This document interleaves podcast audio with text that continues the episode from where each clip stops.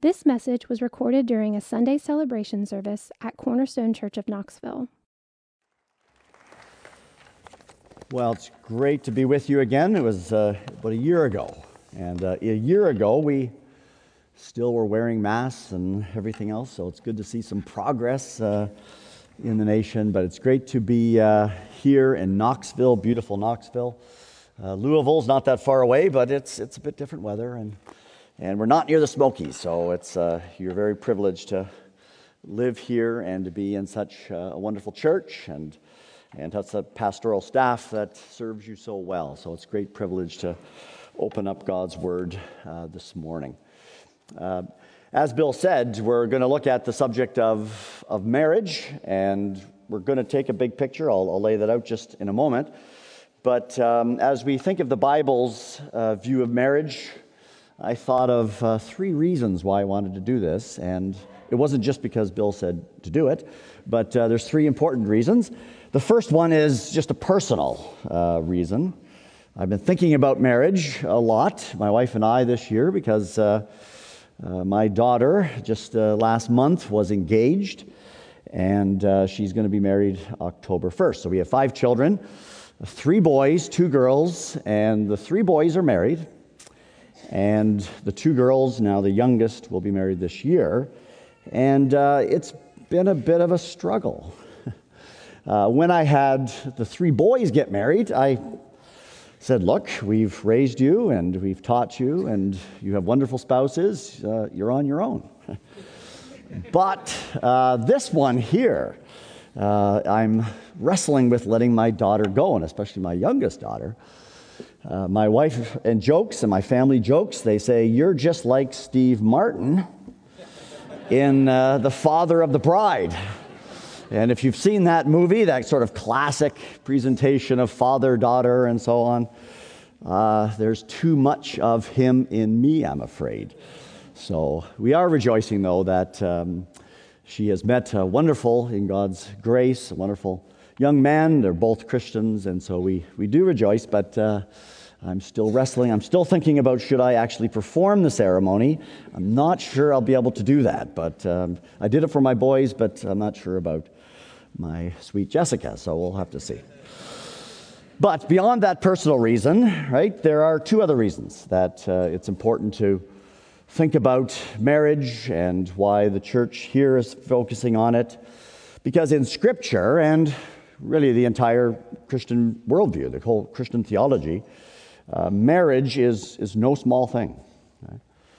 Uh, when we take seriously what Scripture says, we realize that marriage is not a product of evolution.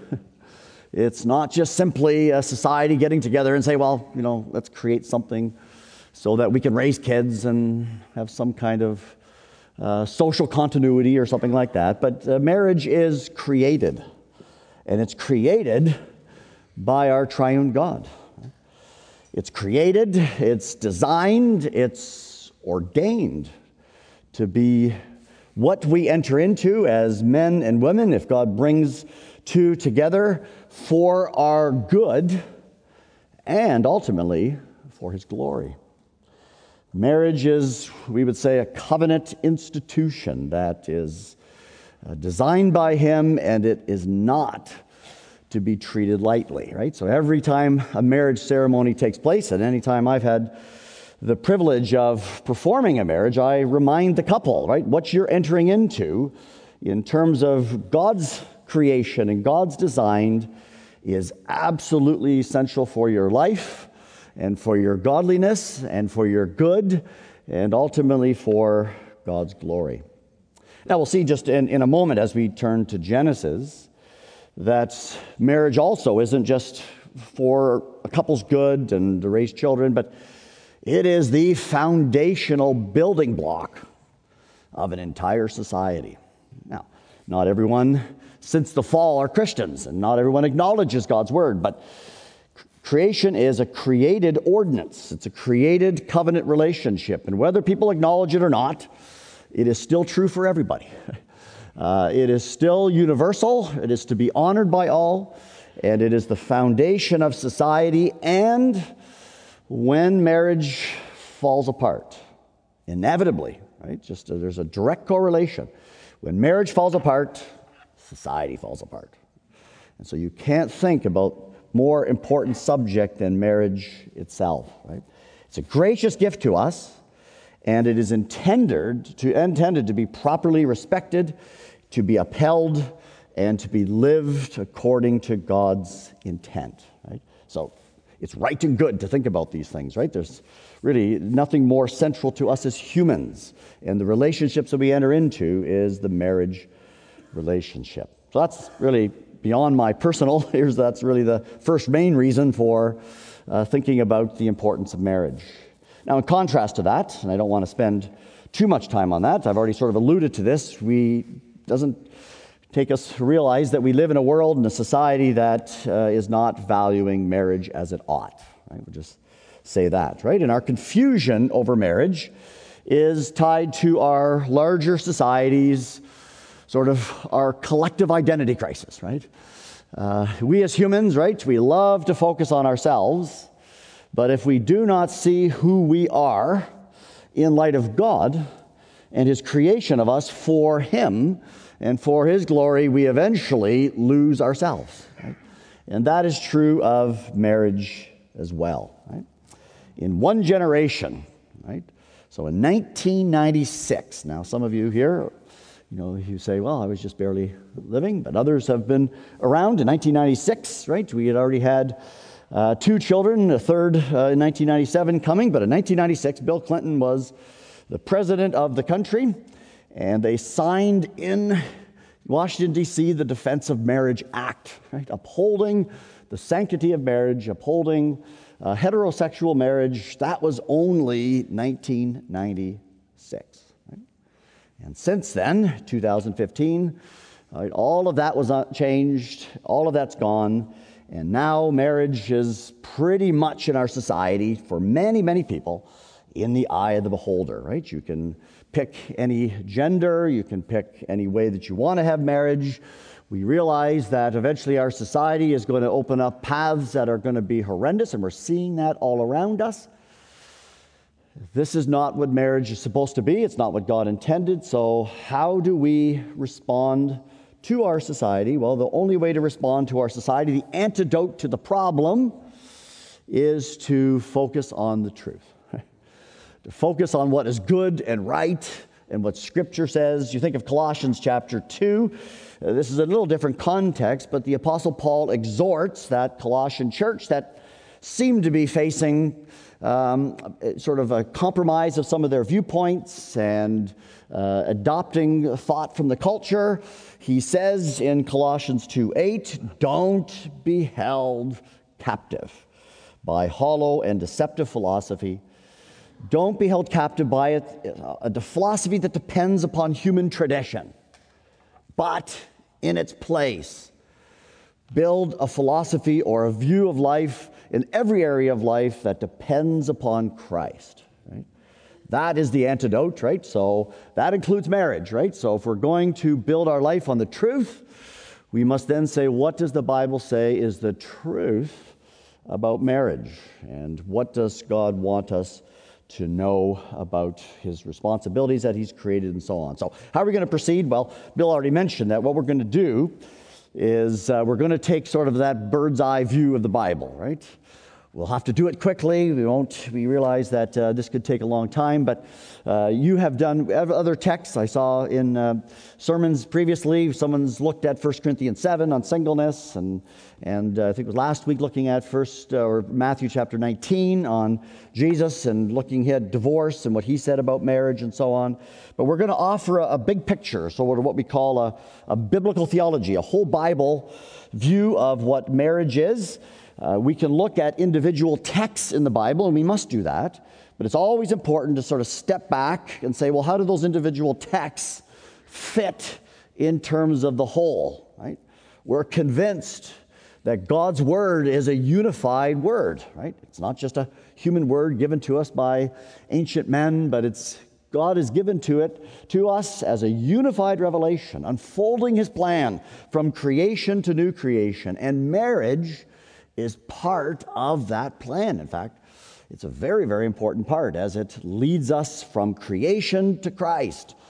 And eventually we move to the point of how marriage is ultimately fulfilled in Christ. So we want to sort of look back at a whole Bible presentation and we will discover God's purpose in marriage, uh, what He intends by it, why marriages go wrong, right? Uh, and how every Christian marriage, by God's grace, can fulfill in some, some even imperfect way until Christ comes, God's original intent, and even more, point to a greater reality. A greater reality that we already enter into in terms of our relationship to Christ and his people that will reach its consummation in a new heavens and a new earth, right? That's the kind of big picture we want to sketch. Now, we'll do so by laying out, right, sort of humans, we would say, in a fourfold state or a fourfold way, right? Uh, it's only a Christian view that understands humanity in terms of a fourfold state. Our world doesn't understand this because they do not believe in creation and they do not believe in a historic fall? Our world just thinks, well, we just sort of have popped into here existence. We've come from an evolutionary process, that type of thing. But no, the scripture will say we were created good. We were created in what was known as an original situation that now no longer exists, sadly, right? We live now in a fallen order, and all of that went back to history, right? The opening chapters of Genesis. And we can look then at marriage in terms of what it was originally intended to be. And then what happened to it in terms of its impact by sin. And then as restored and redeemed in Christ, and then as ultimately a revelation of something greater in terms of Christ and his church, that then really signifies, even in a greater way, the significance of our marriages and how they can bear witness to that as we live and await the coming of our Lord Jesus Christ. So we want to look at this sort of storyline of the Bible creation to new creation, fourfold step creation, fall, sort of redemption centered in Christ, and ultimately a new heavens and new earth. Now, as we do so, we will turn now to the opening chapters of Genesis. And I'm sure you've turned here many, many times as you think of marriage and our creation and so on. And particularly, our focus will be on Genesis chapter 2, right? Genesis 2, verses 18 through the end of the chapter. And this is where we see right before us how marriage is created and designed and even something of its original intent. It sets really the pattern of everything that there follows thereafter. And of course, Genesis 3 will follow and show what goes wrong with that original created uh, marriage. So, Genesis 2, verse 18 through the end of the chapter. Now, before we look at Genesis 2, Obviously, these Genesis 2 is set in the context of chapter 1 and 2, right? And 1 and 2, as you probably well know, are two sort of complementary accounts of creation. Right? Uh, it's as if chapter 1, that goes all the way through chapter 2, verse 3, gives you sort of the big picture of creation. In the beginning, God created the heavens and the earth out of nothing. He just spoke, and there's the universe, right? And then by six successive days, he shapes and prepares the universe. It's there, but he makes it habitable, which leads to ultimately a kind of sixth day, right?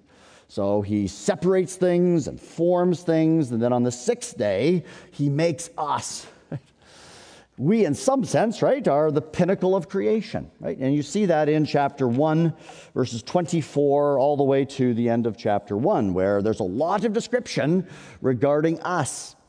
And you'll know from that text, if you look at, say, verse 24 and verse 25, there's a constant emphasis that God makes uh, all these creatures after their kinds but in verse 26, right? And we often too familiar with this, right? There's a total difference with us, right? It signifies our utter uniqueness. God says in verse 26, let us. Make man. And that us there probably, lots of discussion on this, but probably is within God Himself, right? God is Father, Son, and Spirit, sort of the intra Trinitarian council. Let us make man in our image, in our likeness. Let him rule over the fish of the sea, the birds of the air, over the livestock, over all the earth, over all the creatures that move along the ground, right? That highlights humans are in a different category than any other created thing, right? Our society's lost that again, right? They make us just simply an evolved product. That's not how it's presented here. We are image. Image means we are representatives of God. We are to be rulers over his world. We are to be those who are caretakers of his world for God's glory. And it says over the fish of the sea, the birds of the air, and so on. And then notice in verse 27, it says, So God created man. Now, in our society, you know, people don't like just that use of man, right? They want to make it inclusive and so on. But the text is very, very important here. Man here is what we'd say collective. This is a way of referring to all of humanity, right? He makes the human race, right? God created man, all humanity in his image. In the image of God, he created him, and then there is different differentiation, right? Humans are united in that they're the image and likeness of God, right? Equal dignity, equal value, equal worth, yet distinction. This is where you get from Scripture, even though our society doesn't like this, you have full equality, yet difference. This is what we call by a complementary relationship. And it's very important, right? This will be part of God's design and order. He has made us unified, but He has distinguished from us male and female. And then, of course, you have the sense of this. Marriage isn't yet mentioned, it's picked up in chapter 2. But you have in verse 28 God blessed them and said to them, Be fruitful and increase in number, fill the earth and subdue it. Rule over the fish of the sea, the birds of the air, over every living creature. So, obviously, be fruitful and multiply speaks of maleness and femaleness. Our society debates gender and sex. Well, you can't separate those two. right? There's a maleness and femaleness, and first you see it in terms of sexual differentiation, and you see it in terms of be fruitful and multiply, right? Now, marriage isn't mentioned. Uh, this is just the big picture. It's assumed, right? And it's then developed in chapter two. But we can see here humans, male and female, designed for many purposes, but one of them was to have children to rule over the earth together, and there's the sense in which together they become God's stewards and representatives and rulers. There's no higher calling. No angel is put in this task, right? This is something unique to humans. And then you have God's verdict of this in verse 31. It's good, not just good, it's very good. Right? And then God rests, and you have that first account of creation. The second account of creation in verse 4 of chapter 2 just sort of really, in some sense, expands on that sixth day, I think, right? Uh, he's giving more detail about how God created man, male and female, and unpacking what it means to ultimately be fruitful and multiply, and obviously centered in a marriage relationship. And that's how chapter two goes. It's focused now on us? So that God makes Adam first. That's true in terms of the text, and we have that in verse 5 and 6. That'll become very, very important for later biblical authors will refer to this. The Apostle Paul We'll refer to this in 1 Timothy 2. So God created humans, male and female, but in creating us, there was first Adam, and then there will be the creation of Eve. But before we get to Eve, Adam is placed in this paradise, this Eden. Uh, he is given a command by God, right? God speaks to him and is in relationship. There's a covenant relationship that is going on here, and he's commanded to take care of the garden and to obey God. And then we read, as it's a very striking statement. Again, we're so used to it, but in verse 18, when you read what it says here, you think of chapter 1, verse 31, and then you read chapter 2, verse 18, and you're supposed to put the two together, where in chapter 1, verse 31, everything is very good. And then in verse 18, the Lord God said, It's not good. It's very straight. Not good. And what's not good? It's not good for this man to be alone. I will create a helper suitable for him. Now, in chapter one, we already have a sense of differentiation. But here we have, again, the emphasis here is a helper suitable for him means she is his equal, right? She's going to be from him, right? That's already given to us in chapter 1, 26 and 27. Yet, there's difference a helper suitable. There's a companion. There's one who will serve beside him. And of course, this is already giving you a sense of how this marriage relationship is going to work. Two will come together.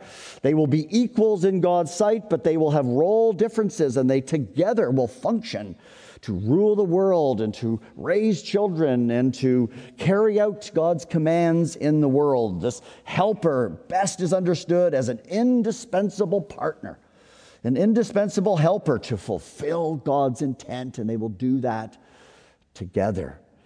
And then we read in verse 19, you almost think it's sort of strange, but it's not, right? Right? Verse 18, it's not good for man to be alone. I'll make a helper. And this is how this helper comes about, right? And God makes it very clear in verses 19 and 20 that there's nothing in the rest of creation that will be a helper for Adam, right? You can't look to the animal kingdom. You can't look to any other created thing. It's going to have to be a unique creation from him in order to be a helper suitable for him. And that's what this 19 through 20 is all about. We read, The Lord God formed out of the ground all the beasts of the field and the birds of the air. He brought them to the man to see what he would name them. So here we have Adam carrying out a scientific endeavor. He's naming animals, he's classifying them, he's ruling over the world. And whatever he gave the name to the living creature, that was its name, right? Livestock, beasts, but, and this is where the text goes, right? But as he's looking at all these animals, right, he's looking for someone that's suitable for him. None of them are, right? He is the ruler over them, but for Adam, no suitable helper was found. And then you have the Lord God caused the man to fall into a deep sleep. While he was sleeping, he took from the man's ribs and closed up the place with flesh. Then the Lord God made a woman. Here's a creation project, right? So in chapter one, you don't have the kind of detail here, but here you have God Himself creates from Adam this one who will be woman out of man, and out of man, coming from his side, coming from his rib, emphasizes she is of equal substance, right? Equal nature with him, right? She's not just like these other creatures, she's from him. There's this almost, which is going to be anticipated later on, this, this one body, right? This one flesh. She's from him, yet she's going to be a helper suitable for him, right? And she gives to Adam a gift and Adam's response is poetic, right? Uh, he sings, right? Uh, he says in verse 23 bone of my bones, flesh of my flesh. She shall be called woman, for she was taken out of man. Even these phrase, these terms we have in English here, woman and man, right? And we, we, we see the similarity in Hebrew, it's even closer, right? They're, they're play off the same words, right? Uh, this one is from me, equal to me, yet different, right? And here is the exclamation of what Adam says in response. And then you have verse 24, which is such an important text. In some sense, the whole narrative is leading to this, right? For this reason, right? All of this, he's alone. He must create a helper suitable nothing from the created order, but now he creates this woman who he'll call Eve, and for this reason, and this is now establishing the entire ground of civilization, right? Entire society that will come. A man will leave his father and mother, be united to his wife, and they will become one flesh, right? That text is not only given here, it's picked up and assumed in Leviticus 18, where all of the prohibitions against this one flesh relationship are given to you. The Lord Jesus picks it up in Matthew 19. It's mentioned also in 1 Corinthians and in Ephesians 5. This text is so, so important. And it lays down here the ground for this covenant relationship of marriage. God has created Adam and Eve, God has created the first couple to be that which is united one flesh, and then everyone thereafter, they will be fruitful and multiply, and everyone, they'll have children, and those boys will leave that father and mother, have a wife, start a whole new family relationship, and then society grows, right? That's why it's the foundation and pillar of all of society that comes. And in here we have, and classic marriage text in terms of verse 24, one leaves. One starts a new family relationship. One still honors father and mother, yes, but that family relationship is something that is now closer than even the previous family relationship in that sense, right? It's a new family relationship. The one flesh certainly speaks of sexual relations, but more than that, right? She is from him, they, she is a helper to him. Uh, there is to be now a fully shared life together, ruling over taking, uh, fulfilling God's command. And this one flesh relationship, as it's worked out in Scripture, prohibits any entrance of anything that breaks this marriage bond. Of course, Jesus makes that very clear in Matthew 19. What God created in the first, this one flesh relationship should not be broken, right? Till death do us part. And that's what this is emphasizing here. This is how marriage is created, and you can get a sense of what it means in the original situation. Fully shared relationship. Uh, the bringing in of children, the ruling over the world. There's nothing in human relationships that is more intimate and closer than this. Now, out of this will come children and other families, and there's all kinds of relationships that we have among ourselves. But this here is the most intimate, the closest, and God has designed it for Adam's good. And He's designed it in creation to continue for our good as well. It's a gracious gift from God. Right? Now, that's the original. That's the good. That's what will be recaptured in some sense in redemption. But of course, Genesis 3 says all things go terribly, terribly wrong. Right? Now, it's not just marriage that goes wrong, everything goes wrong. Right? And so we have in Genesis 3 marriage in a post fall world, right? Sin enters in, right? So in the verse 6 verses, we have the temptation. And at the heart of that temptation is the utter foolishness and stupidity. Humans want the place of God, right? Everything, right? We become idolaters, right? And that's why eventually even our sexual sins are viewed in Scripture as idolatry. We don't take what God says and the goodness of it, we say, we'll do it our own way. we will create our own view of marriage and however we want to live, which is, of course, looking to the creaturely realm instead of the creator, which is idolatry. Paul picks this up in Romans chapter 1. After their taking of the fruit, you just see a domino effect of consequences, verses 7 and following. The eyes of both of them are opened. They realize they were naked. They sewed fig leaves, so they're, they're already hiding from God, trying to cover their sin. Right? And then you begin to see the effects, not only on the whole world. We won't look at all the effects of sin, but we're thinking primarily of marriage. You see the effects even on marriage. The first thing you see is the two Adam, in re- first rejoicing that he had Eve, uh, the woman, bone of my bone, now says, It's your fault, God, that you gave her to me, right? Here you have blame shifting, right? So they're hiding from God. God is calling them to account in verse 9. Where are you? and God's not learning from this or asking, you know, I, I can't find out where you are. He's calling them to account, right? It's like a parent to a child who knows they've done something wrong. You say, What have you done? And you're, they're supposed to come clean, but eventually, what does uh, Adam say in verse 10 or verse 11? He says, uh, well, verse 12, he says, The woman who you put here with me, she gave me some of the fruit and I ate it. And see what the implicit assumption is here. You gave her to me, I didn't want her. Uh, she's to blame, and you have blame shifting all around, right? Here's the beginning of the war between the sexes, right? And it happens on both fronts, right? It's not just, oh, the males are the problem and the females aren't, or the females are the problem and the males aren't, right? Sin comes universally to all of us, right? That particularity is picked up in verse 16, a very, very important verse that speaks in some sense of uh, what the problem is going to be, right? Uh, so, after, right, God pronounces judgment upon the serpent, he pronounces judgment upon the woman, and then judgment upon Adam and the entire human race. You have in verse 16 in his bring judgment upon the woman, he says, I'll greatly increase your pains in childbearing, right? She's the one who bears children.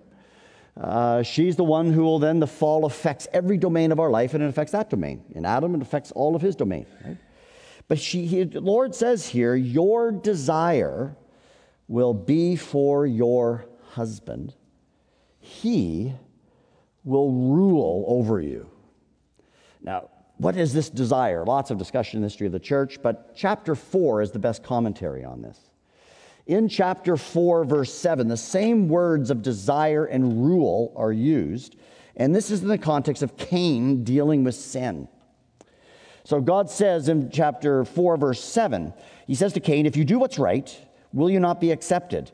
But if you do not do what's right, sin is crouching at your door. It desires to have you, but you must rule it. Right? Same two words, just one chapter later, right? That's the best commentary on what's going on in chapter 3, verse 16. What's happened in sin? Well, uh, God says to the woman, right, you were created to be a helper, but you are going to desire. Desire there is not a positive. The desire is you want to take his place. The ruling as well is not positive, right? So that Eve will want to take Adam's role and what will Adam do ever since the fall, and men tend to do, is to rule harshly. Right? And this is the kind of tension that you see within the sexes as you run across the canon. Right?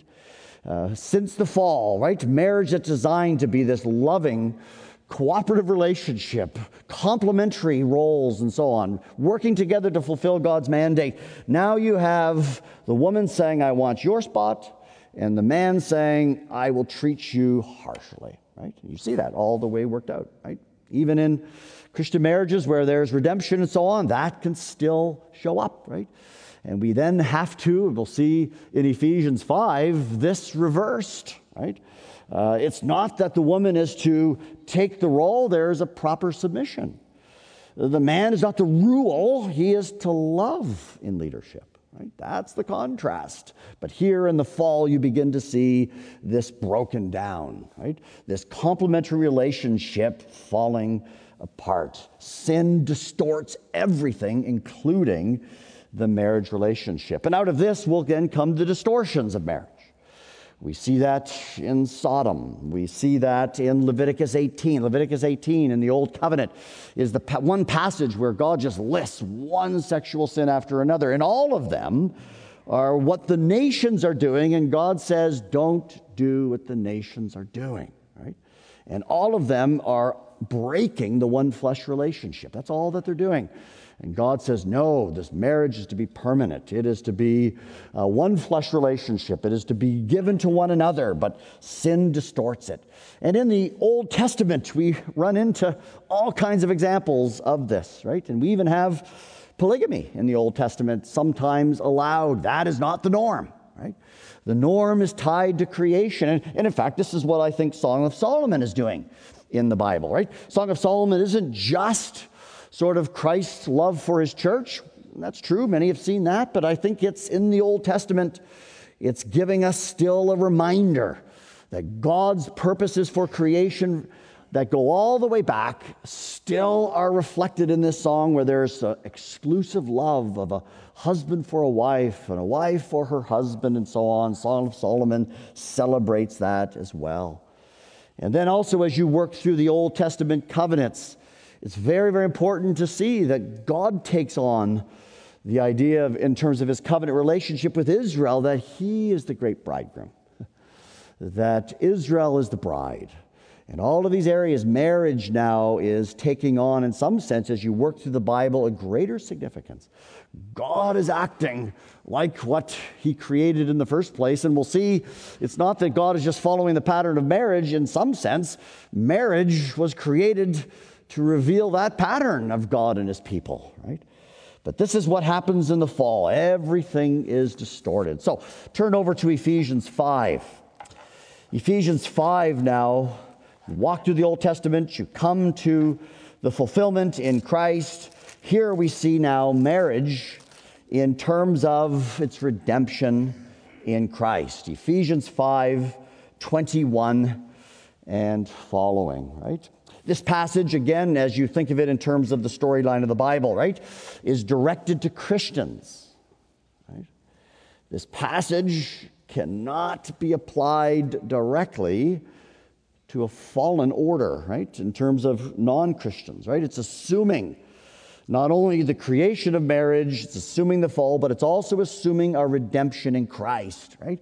Everything of these instructions are given to people who have repented of their sins, who have believed in the gospel, who have put their faith in Christ, who have been transformed by the Spirit. These instructions here are the reversal of what occurs in the fall and all of the warfare that occurs between the sexes and so on. It's very, very important to realize that. Marriage is created and ordained by God, but we are fallen. And marriage cannot be all that it's intended to be unless there is redemption. Right? We have reminded of that. So it, the ideal is still held out. Yet there has to be ultimately a transformation of heart. At the heart of marriage is the giving of one for another, which involves here, as Paul will make very clear, self sacrifice. In our sin, we don't self sacrifice, right? We want it our way, our, our, our instructions, our direction. We want uh, to be the center of everything that we do. And what is a Christian at their heart? They're one who has repented and believed, who's been transformed by the Spirit, who's come to faith in Christ this is why, right, you cannot treat these instructions here as just simply some ancient wisdom. This is instructions that are building off of creation order, but more than that, it's redemption in Christ, right? All of the instructions here are centered in a husband and wife's relationship to one another as believers who first have Christ at the center of their life who are first seeking to honor him. This is the way that marriage can be restored. And the hope of marriages, the original intent is no longer uh, seen in our world, but it can be restored in Christ Jesus. Now, in verse 21, you have, in some sense, the introduction of this section. Submit one to another out of reverence for Christ, right? There's a sense in which, in the body of Christ, we submit to one another. Yet there is a further submission, there's further relationships, and that is first picked up in marriage, right? In marriage, we have first the instructions to women, to wives. And it's interesting, there's only 40 words given. 115 words are given to men, right? That says uh, God has something to say to men, right, in terms of their responsibilities. But we first, in verse 22 and 24 through 24, have the instructions for wives. And notice how this is a reversal of Genesis 3, right? So, what are wives to do? They're to submit to their husbands. This is the opposite of that desire, that taking role, right? It's a loving submission. Submission here doesn't mean just a doormat, right? Submission is what that helper was intended to be. Together, working together to fulfill God's intent, to rule the world, right? There's a role difference, but there's still a complement that takes place.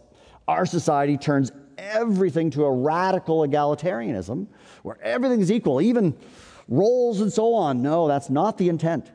But the submission here isn't just, you know, follow husband's orders no matter what.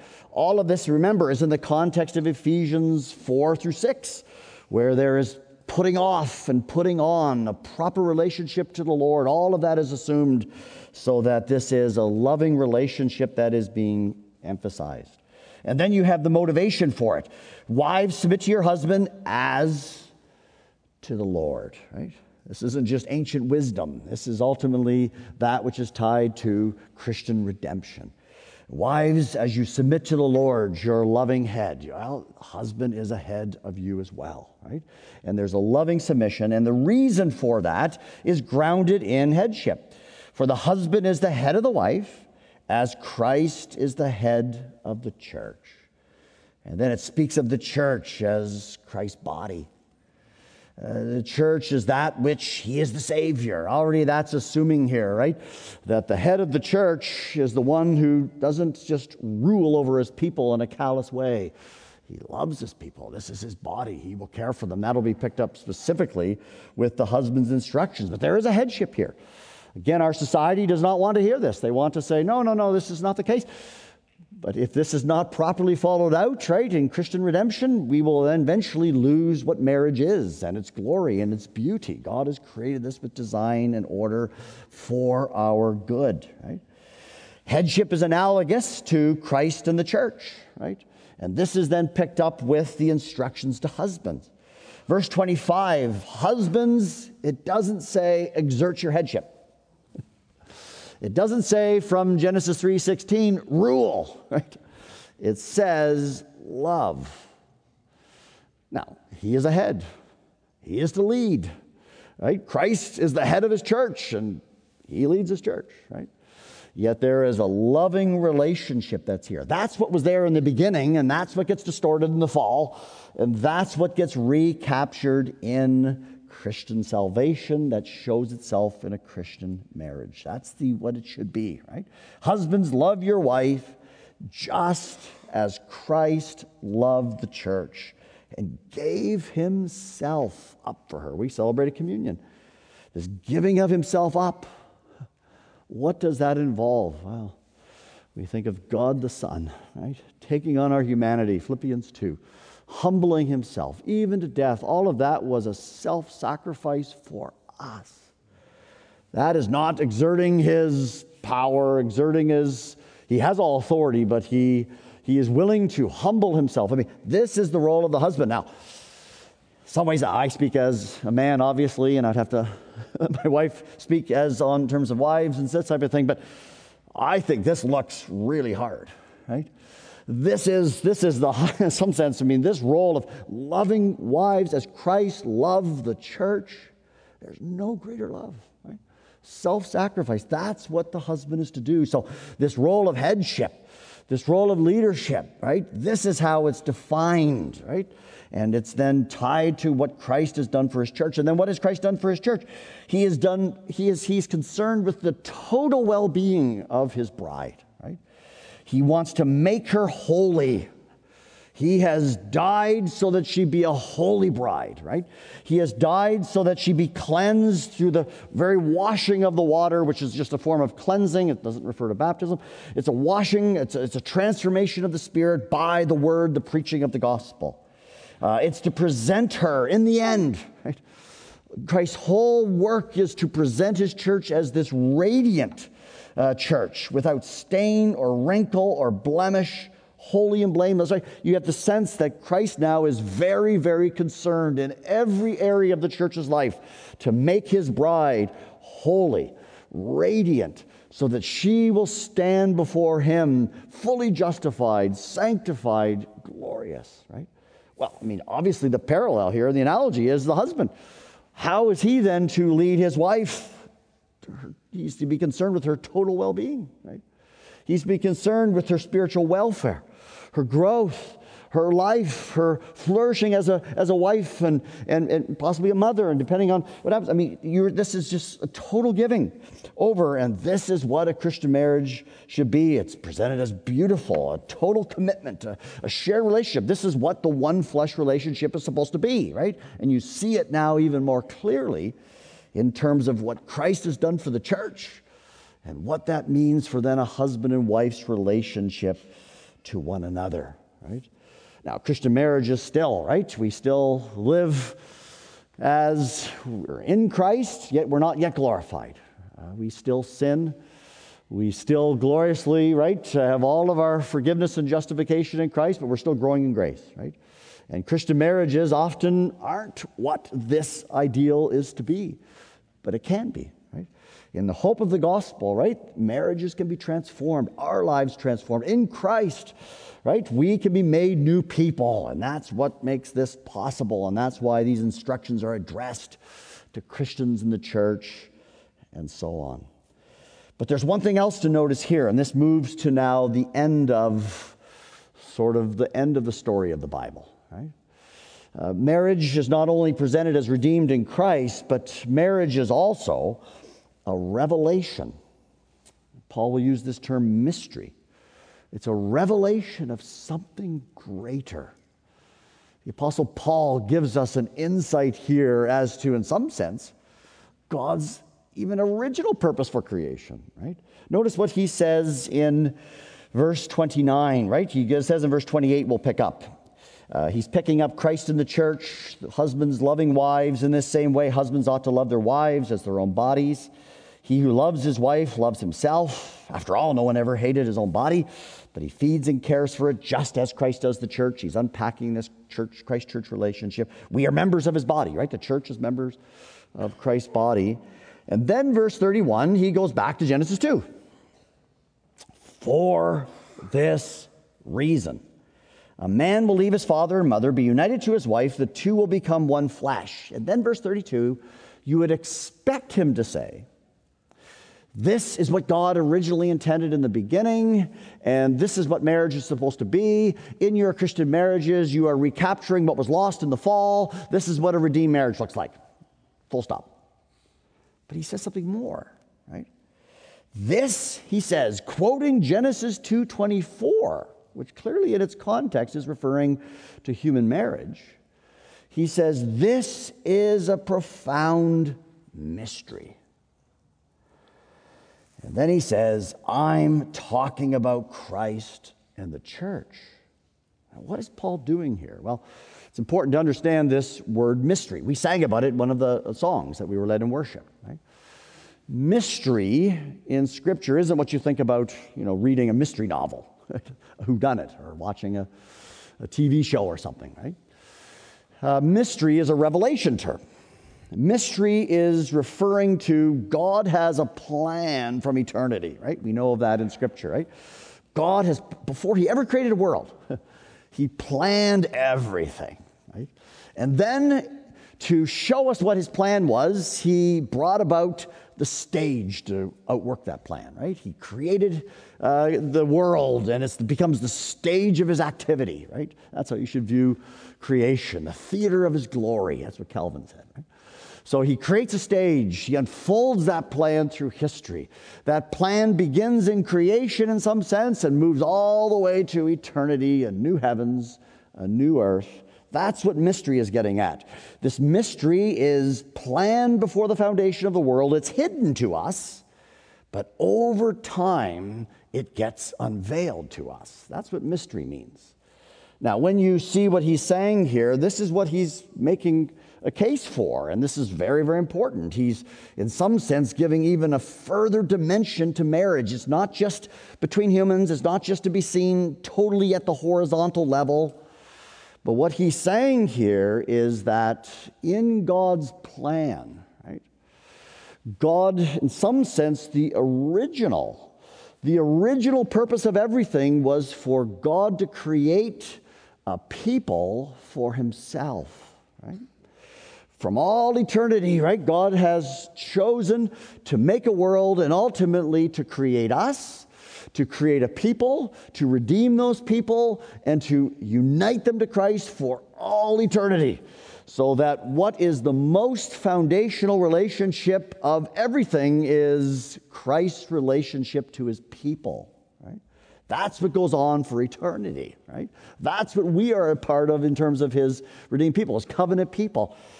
Yet what he's saying here is that human marriage was created by God to not be an end in itself.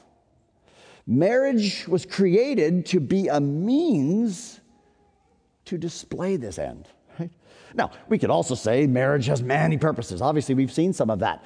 Uh, it brings together a one flesh relationship, it brings shared total commitment to one another, it, it brings about children and family and society and so on.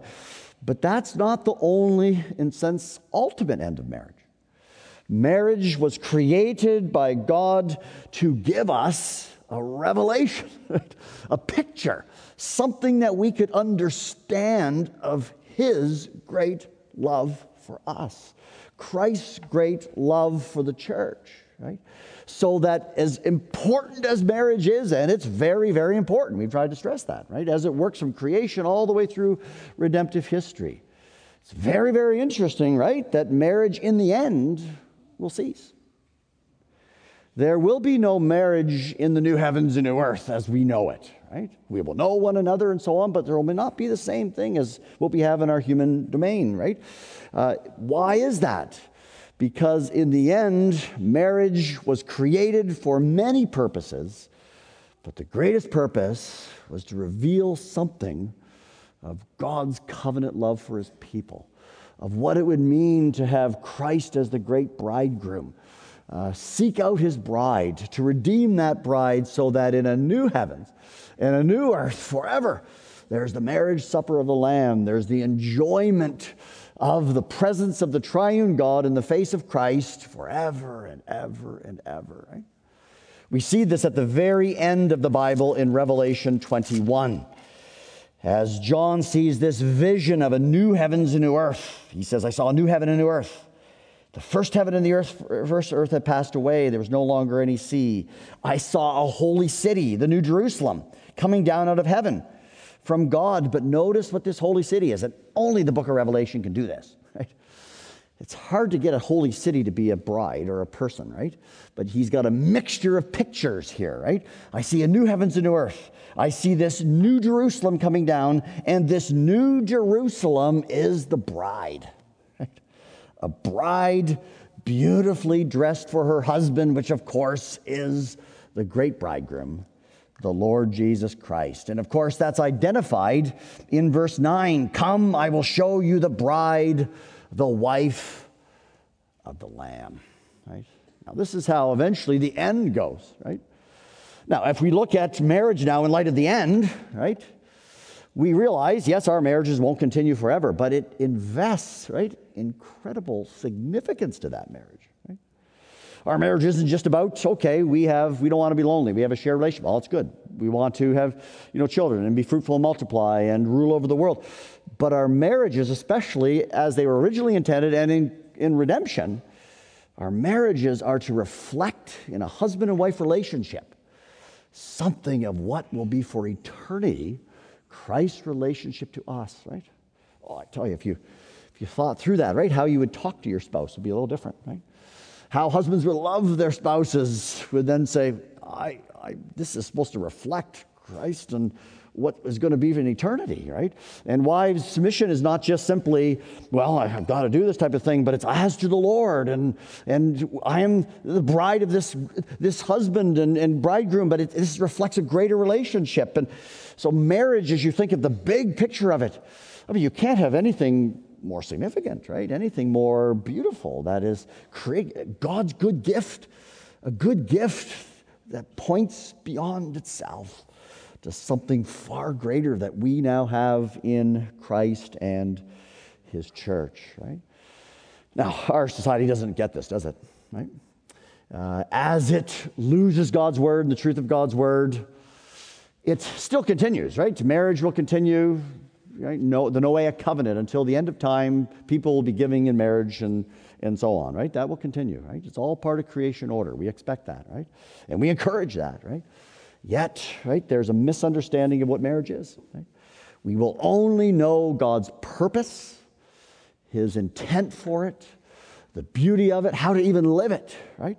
Especially in light of the fall and, and understanding our, our hearts, right, are, are the problem and our lives the problem. We need redemption and so on. We'll only be able to carry that out if we see marriage in terms of really the, this big picture, right? What it is in the original state and what it is, what's, what's corrupted it, right? And, and why we're the way we are and, and what happens to us in redemption and, and, and what it's pointing forward to. And that invests in a Christian marriage, right? That we take it seriously, right?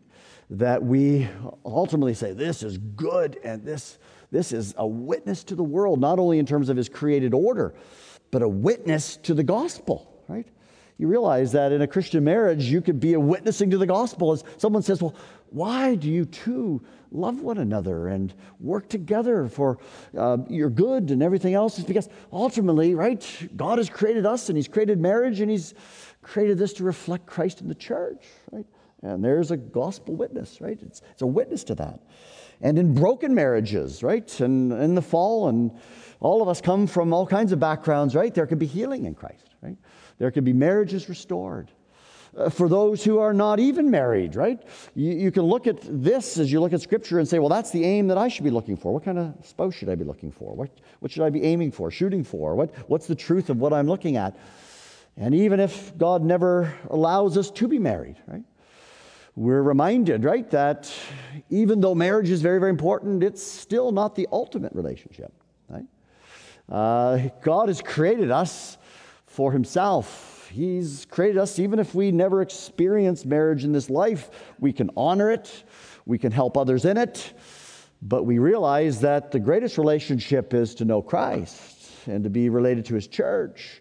That is what will go on forever, right? So, marriage is crucial, significant, important. This big picture is how we understand all those texts, right? From creation to new creation. And I trust and pray that as we think of if you're married or thinking of marriage and any situation that you are in, that you will take God's word and say, yes, this is to be valued, right? It's not to be laughed at or caricatured or diminished. It needs to be upheld. It needs to be fought for, right? Uh, in your individual lives, even in the society, it needs to be fought for, right? We need to say, this is for our good. And this ultimately is to point to Christ and his church. Well, may we each, right, know uh, the purpose of marriage, and more than that, ultimately know the purpose of the gospel, right? That we need to be those who are united to Christ, right? And as we live our lives for his glory, being a witness to him and bearing witness, especially in the day and age that we live. Well, let us pray and commit these things to the Lord. Heavenly Father, thank you for marriage. Thank you for how you have created it and designed it. Marriage is no small thing. It runs across our entire Bible from the opening chapters, signifying even who we are as male and female and how a proper use of our sexuality and relationship should occur. And it runs all the way to the new creation. And it reminds us that we need, first and foremost, to know you as our great covenant God, our Creator and Lord, in Jesus Christ our Lord. So we pray that as we fought through marriage, as we leave even this week to live our lives, that we will stand for what is right and true, that in our own lives that we will reflect something of your word to our eternal good, and more than that, to the glory of the name of the Lord Jesus, our great bridegroom. Uh, we ask all of these things in his name and for his sake. Amen. You've been listening to a message recorded during a Sunday celebration service at Cornerstone Church of Knoxville. To find out more about Cornerstone Church of Knoxville, visit us at www.cornerstonechurchofknoxville.com or call our church office at 865 694 4356. We'd love to have you join us in our mission to treasure, grow in, and proclaim the gospel of Jesus Christ.